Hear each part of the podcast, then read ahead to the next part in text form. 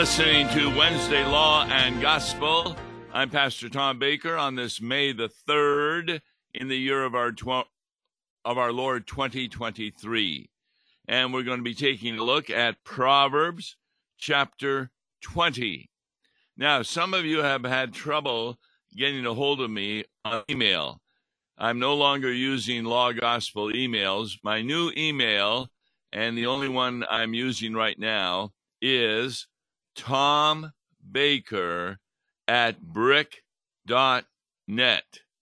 That's B R I C K dot net. So if you want to ask me a question, order a option from me or anything, go to Tom Baker at brick.net. So we're taking a look at Proverbs chapter 20 beginning with verse 11. For some time now, Solomon, through inspiration of the Holy Spirit, has been dealing with the subject how to deal, how to have a relationship with fools. And the word fool in Proverbs always refers to an unbeliever.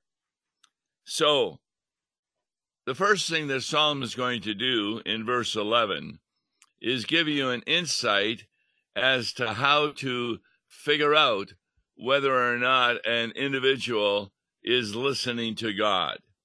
Here's a verse Even a child makes himself known by his acts, by whether his conduct is pure and upright. Now, throughout the book of Proverbs, Saul Solomon is always speaking with his sons, and he recognizes that born with original sin, his sons often have sinful acts.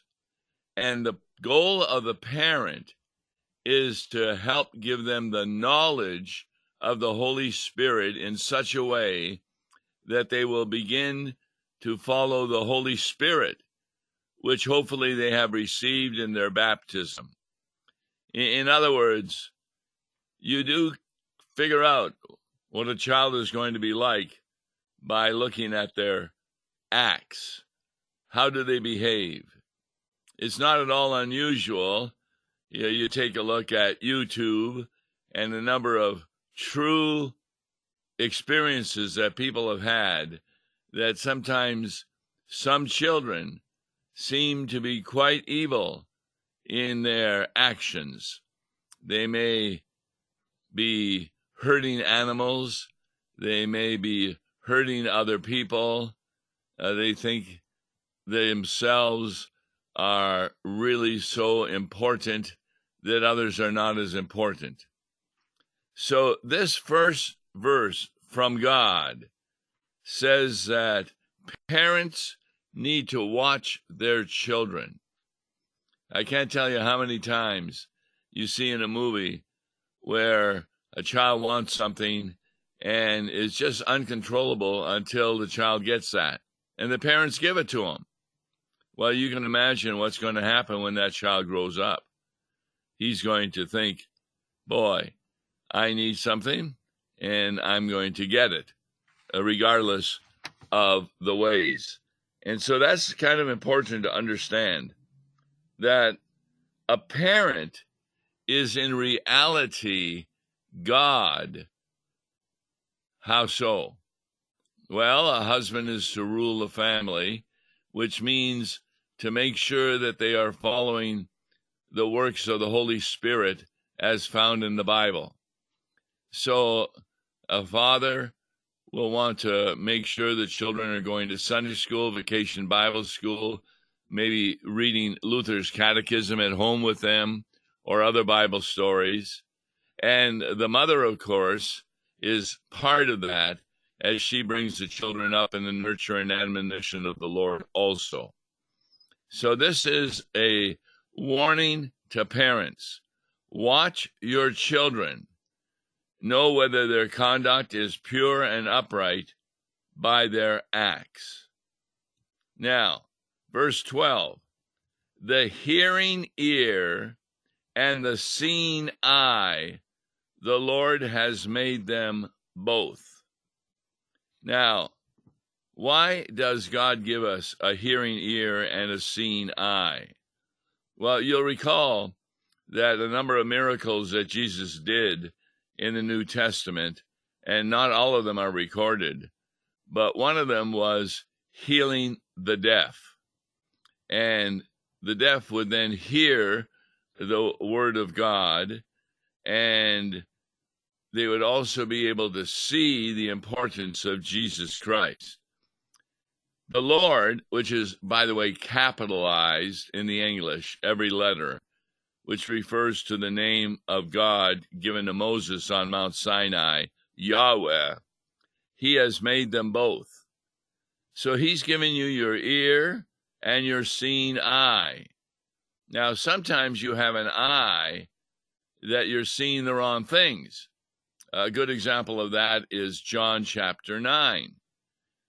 Jesus heals a man who is blind since birth, and that was never heard of before.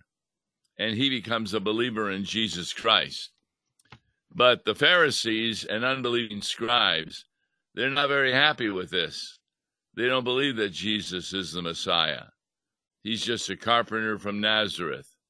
And they end up putting him to death, especially in light of the raising of Lazarus from the dead, thinking that that was a trick of the devil. So they asked Jesus, Are we blind also? And Jesus says to them, Because you say you can see, you are blind. Because what they were seeing as they read the Old Testament, they were under the impression that their works save them. They also confuse the distinctions between law and gospel. They read the law and assumed that, well, if I can obey the law, then guess what? I'm saved. And they thank God that they're not like a tax collector working for the Romans. No, they're good Jews. So they're saved by obedience to the law. But the Sermon on the Mount destroys that concept. Jesus says, You Well, you've heard it said of old, Thou shalt not kill. But I tell you, that commandment is not only against the act of murder, it's also against a word or a thought. So that when people have a word against someone and they hate a person, that is committing murder. If their anger is a sinful anger. Now, Jesus was angry sometimes, even at his disciples. Remember, I'm going to Jerusalem. I will die there, but in three days I will be raised from the dead. Peter says, No, Lord, we'll watch over you. Jesus gets angry at Peter. Get thee behind me, Satan. Because at that point, Peter is Satan's voice in telling Jesus, no, you don't have to go and die on the cross. So a hearing ear and a seeing eye refers to a hear an ear that when it hears the word of God, it trusts the promises of God, just like Abraham. Well, you and Sarah are going to have a baby. Abraham believed it, and it was declared to him as righteousness. Notice it's his faith that gave him the righteousness, not some act that he was doing. So the hearing ear and the seeing eye are ears that hear the word of God and listen to them. And that is helpful for a parent in verse 11 when you see by your children's acts whether their conduct is pure and upright, you can tell them with their hearing ear and their seeing eye what is the upright behavior to be doing. And therefore, they can repent of their sins and through the power of the Holy Spirit, even begin to do good works. So we go into another thinking on God's part.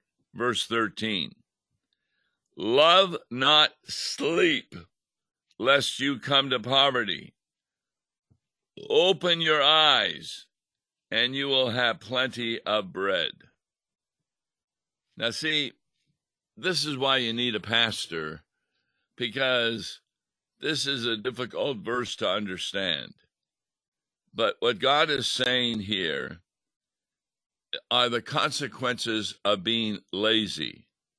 Love not sleep, lest you come to poverty. Can, can you imagine a farmer who decides to sleep in every day until noon? Then he goes out and he's got a large farm. He has to put seeds in the ground, fertilizer in the ground, and work the ground, get rid of the weeds, etc. Well, he doesn't have enough time. A lot of times from noon until it gets dark. And so, guess what? Open your eyes, love not sleep, lest you come to poverty. Open your eyes, and you will have plenty of bread. Now, that reminds us of Israel going through the wilderness. They complained to God, Where is our bread? If we had stayed in Egypt, we had plenty of food. Oh, you want to go back into slavery? So, what God did, He sent down manna. The, the word manna simply is, What is it? That, that's what the word means manna.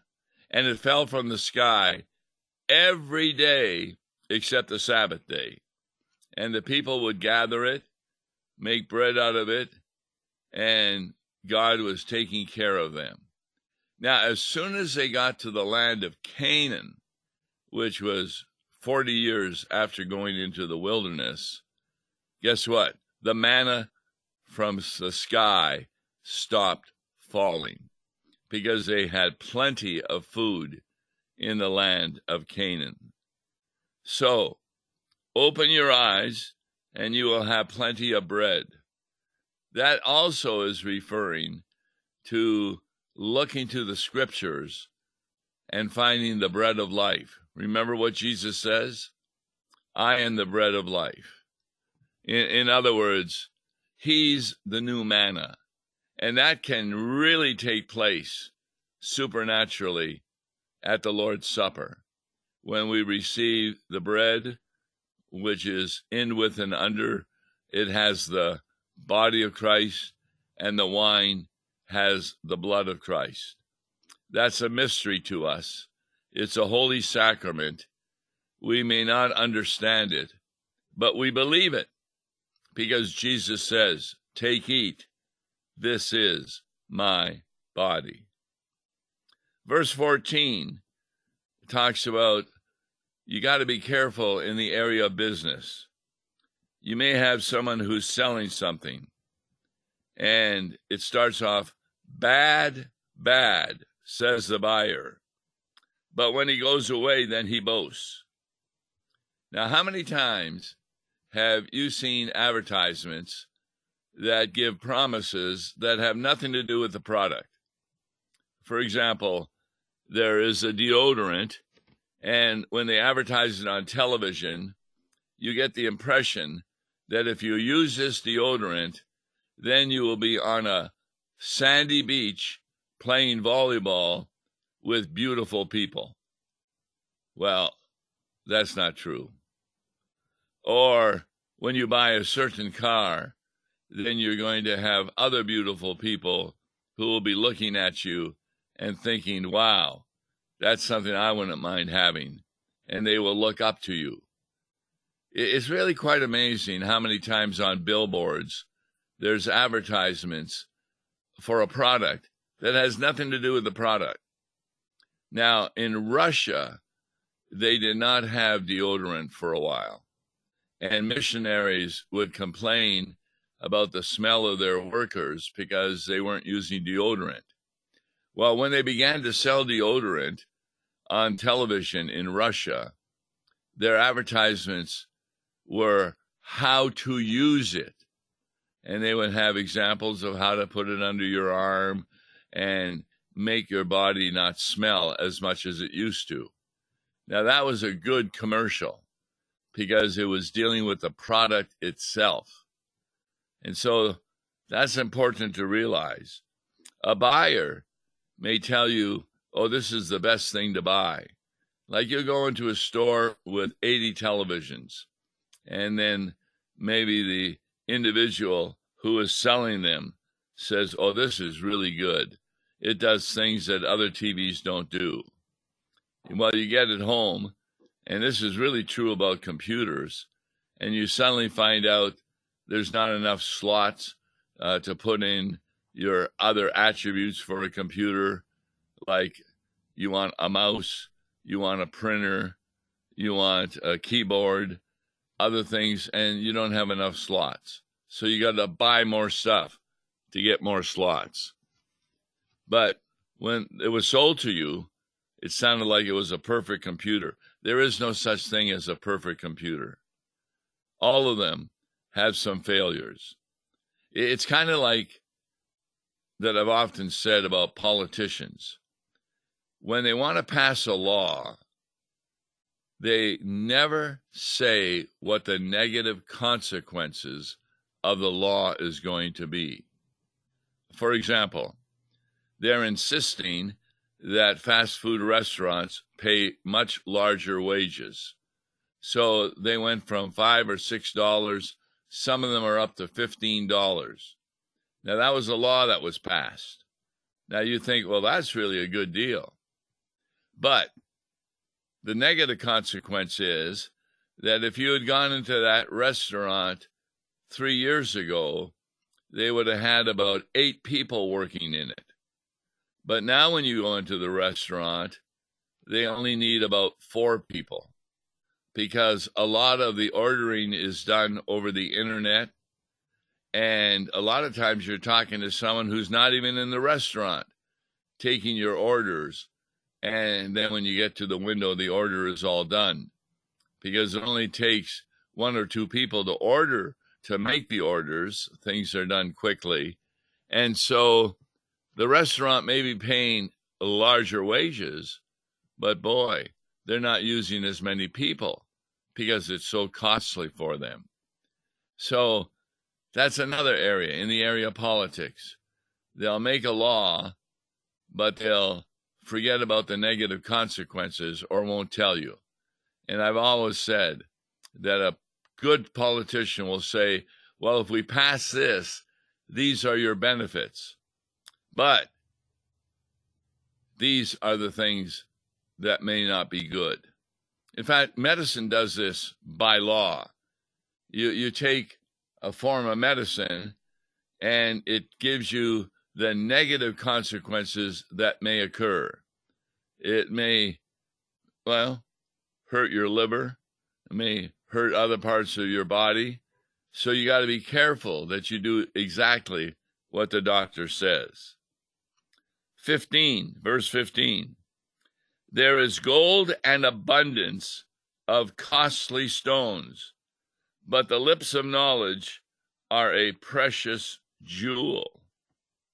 Now, that word jewel also can be referred to as a gem.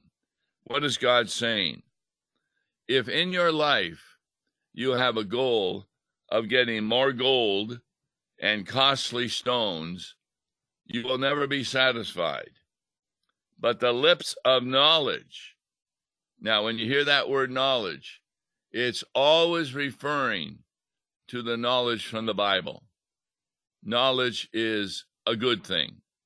It is, of course, the best thing called the gospel, the words of the forgiveness of sins, that nobody can gain through obedience to the law, but through faith in the promises of what you hear in the knowledge of the Bible.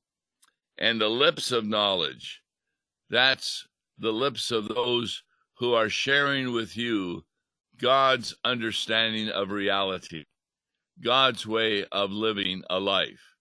Remember in Proverbs, every time you sin, God sees to it that there is a punishment of some sort. And he does that to awaken us to the futility of becoming God ourselves. 18. Another business item.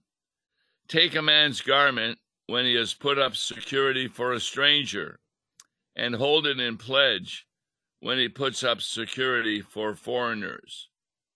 Now, this is also the same verse as found in chapter 27, verse 13. What's it saying is that when you are part of a group that loans money or borrows money, make sure you have a pledge. You go to a bank, and let's say you want to uh, buy a new car. Well, the bank isn't just going to give you the money just because you say, Boy, did I see a new car and I want it. I need $25,000. They're not going to give it to you. They're going to take a look at do you have a job? What are you pledging behind it?